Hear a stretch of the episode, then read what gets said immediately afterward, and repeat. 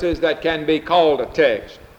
It has to be in the first and second and in the last verses. And it has to be these words in which the writer said he was led by the Spirit into the wilderness where he was tempted for, of Satan.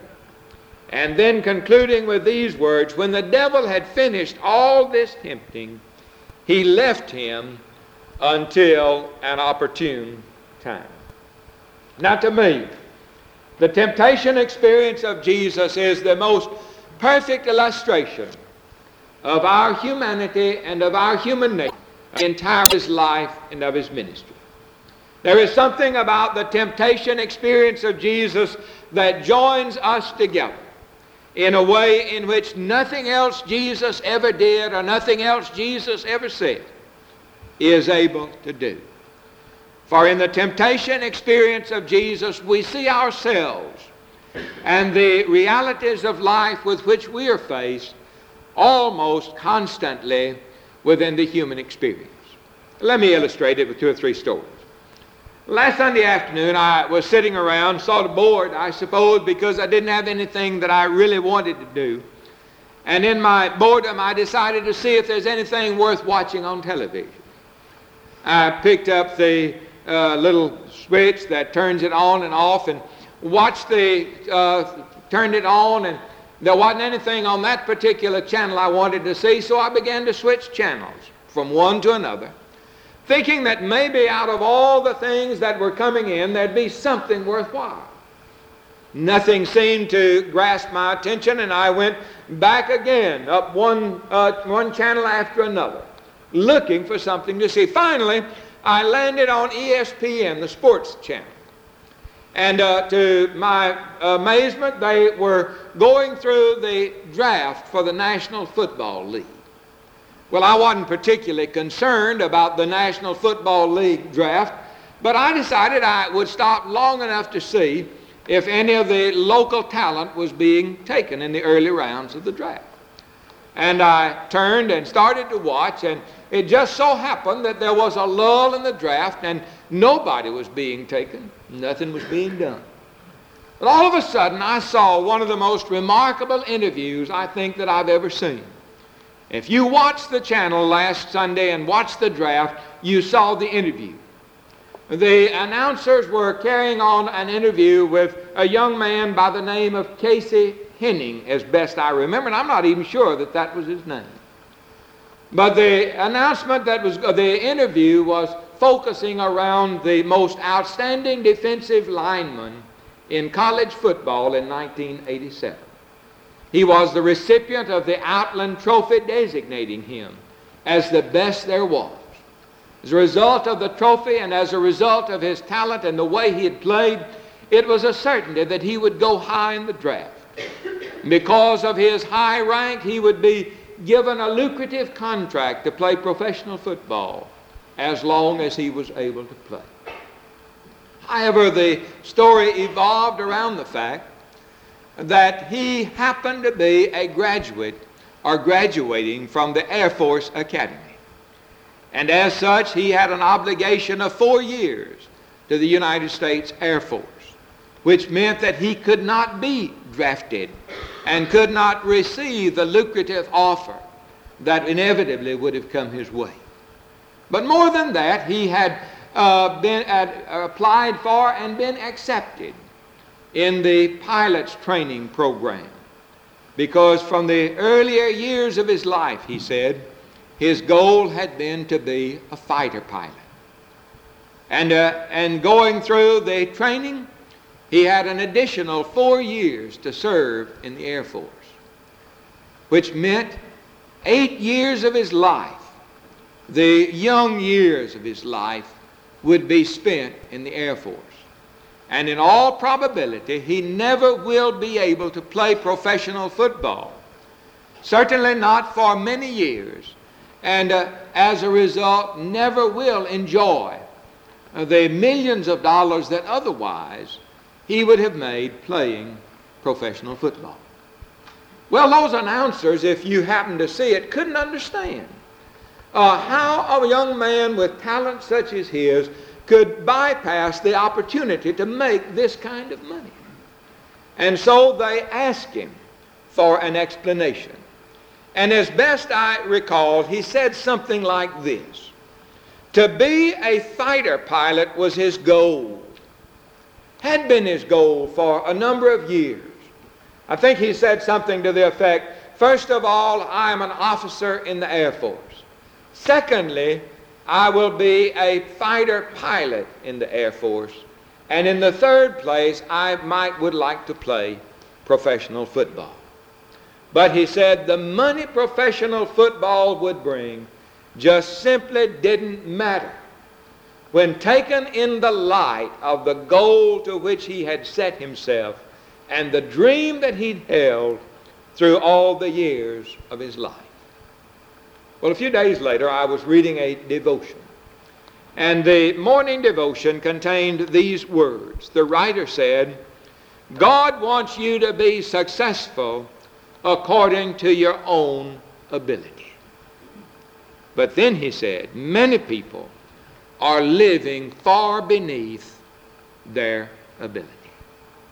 Now, the temptation experience of Jesus has been used in many different ways, and the message of the temptation experience has been interpreted in many different ways by those who have shared, either in the preaching or in the reading of the temptation experience. But to me, the essence of the message of the temptation of Jesus is simply seen in the idea that he had to make a choice between what God had called him to be and simply doing a job that he had decided to do. Now, in case you really don't understand what I'm saying, let me repeat it again the essence of the message of temptation to Jesus was to make a decision to be what God had called him to be and fulfill the mission that God had sent him to fulfill, or simply do a job that he had decided needed to be done as a result of the inclinations he felt within his own mind and within his own soul. Now, there's nothing wrong in doing what you feel needs to be done. There's nothing wrong in simply taking a job that needs to be done and doing it as a job that needs to be done. However, it is second best when compared to the idea that God has planted within the mind and heart of the human race individuals in particular, certain ideas and ideals and dreams and goals and equipped us with ambition and called us to certain areas of service that are open only to those that are called and done only by those that are willing to accept. Now look at the way in which this temptation expresses itself. First of all, it expresses itself in the idea uh, that so often we are tempted to let feelings be an end within themselves. By that I simply mean that quite often we are victims of a philosophy that says, if it feels good, do it.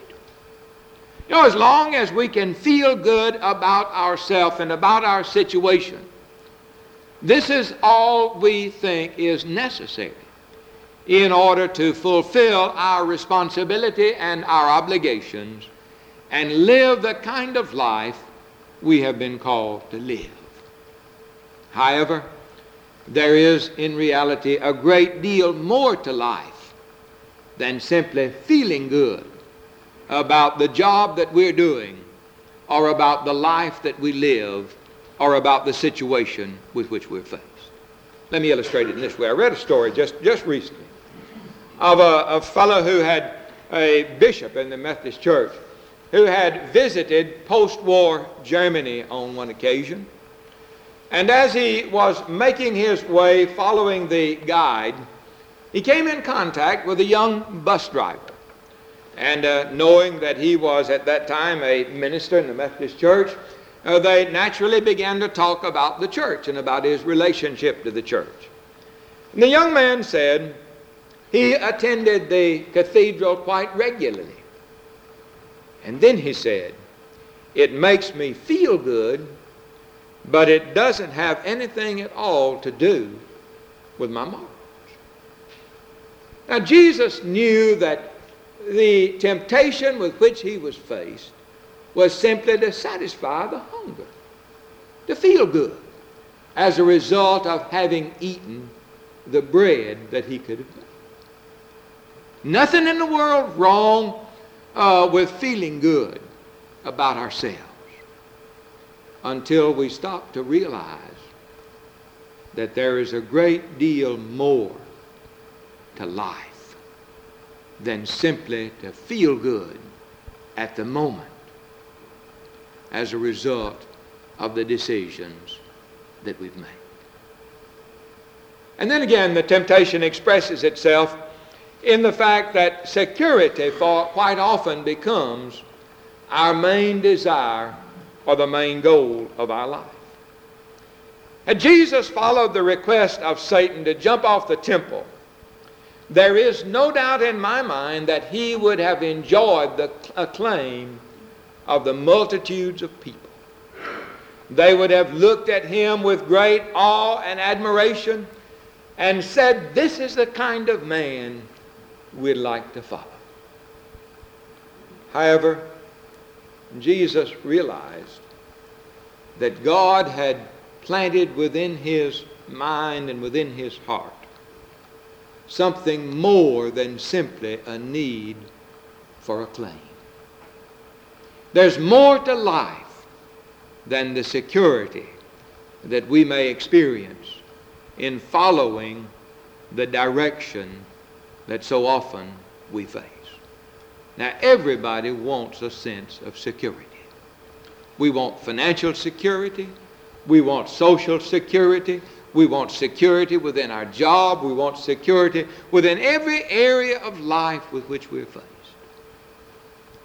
And yet, quite often, the most meaningful aspects of life are found not as a result of those things that bring security, but the most meaningful aspects of life oftentimes come as a result of a feeling of turbulence and turmoil and disturbance that comes as a result of some of the decisions we have to make or some of the choices with which we're faced.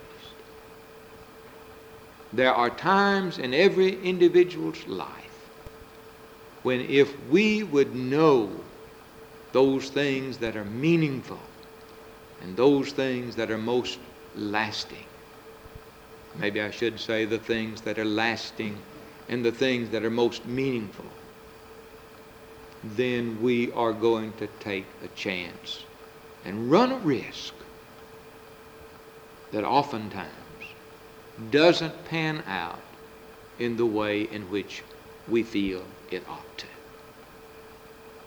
Jesus could have gained security for a lifetime had he only followed the leadership of Satan. For Satan said to him, This, this world is mine. I'm in charge, and, and I have dominion over everything. And I can give you what you want. But Jesus would have been obligated to him as long as he lived. And you can rest assured that quite often these obligations come at the time in which we are least ready to make the payment of our time or our talent or ourselves.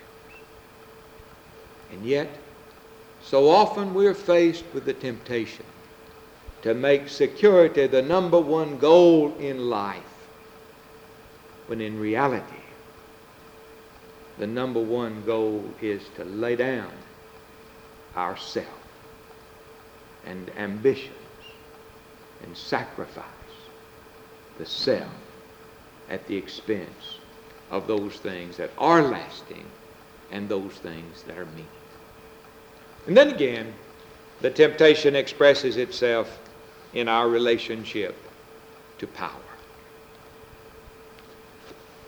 And this may be the greatest struggle we face within the experience of our own life.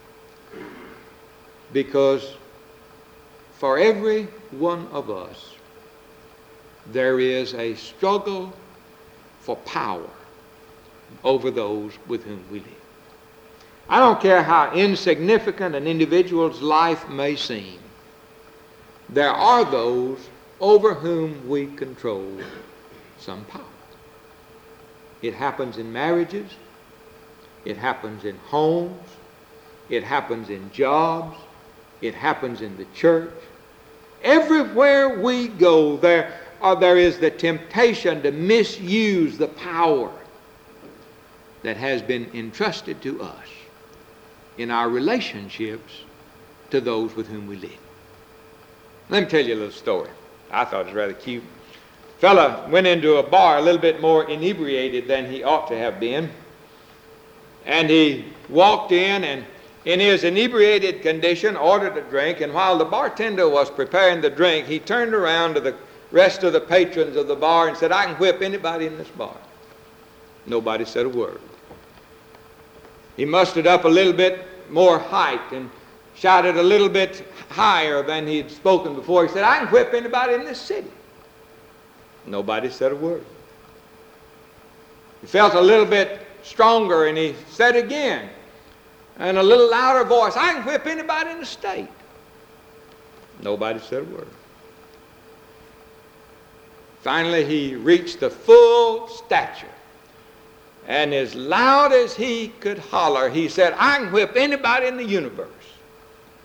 And about that time, somebody walked up and doubled up his fist and popped him under the chin, and he fell back and was knocked out for a short while. And when he came to, he looked around and he said, Well, it may be, I guess I took in too much territory. so often, we are tempted to misuse the power with which we are entrusted. The power of God that has been invested in us to deal with individuals, to deal with society, to make a home. The power that has been entrusted to us is to use the power of God at our disposal in the way in which the power ought to be used. Here again, Satan said to Jesus, You know, you have power to jump from the top of the temple at Jerusalem and land safely on the ground. And people everywhere will see that which you possess and will follow you. And you know, he could have used that power, avoided the cross, missed many of the pitfalls with which he is faced. Life would have been altogether different had he used the power to his advantage. But Jesus realized that the power of God which was invested in his life and the ministry to which he had been in call, to which he had been called, was a special kind of power that came only through a total commitment of himself to the cause of God and the message of reconciliation. As I say, this is one of the great struggles, and perhaps the greatest struggle with which we are faced to misuse the power and thereby become second best to what we could otherwise become. Were we in accordance with God's will and God's way and using God's power in the way in which God intended for it to be used? The struggles of human nature are incorporated in the temptation experience of Jesus. When it's so easy for us to feel good, it's so easy for us to exercise some sense of security and take the power and use it to our advantage without ever stopping to realize that God has something more in store for our life and for our talents and for our abilities. The writer said Jesus was led by the Spirit into the wilderness and he was tempted, and so are we. And when Satan realized that his temptations no longer were valid, he let him go until a more opportune time should arise. It's always there. But strangely enough, the power of God is always at our disposal. And in the face of temptation, we can still be what God has called us to be and live as God has chosen our life to be lived. Help us, our Heavenly Father, as we struggle from time to time, never to lose sight of the goals and dreams that you have planted within our soul. And through your guidance and your direction, enable us to be what you want us to be, doing what you want us to do, enjoying life in the way in which life was meant to be enjoyed. In Jesus' name we pray. Amen.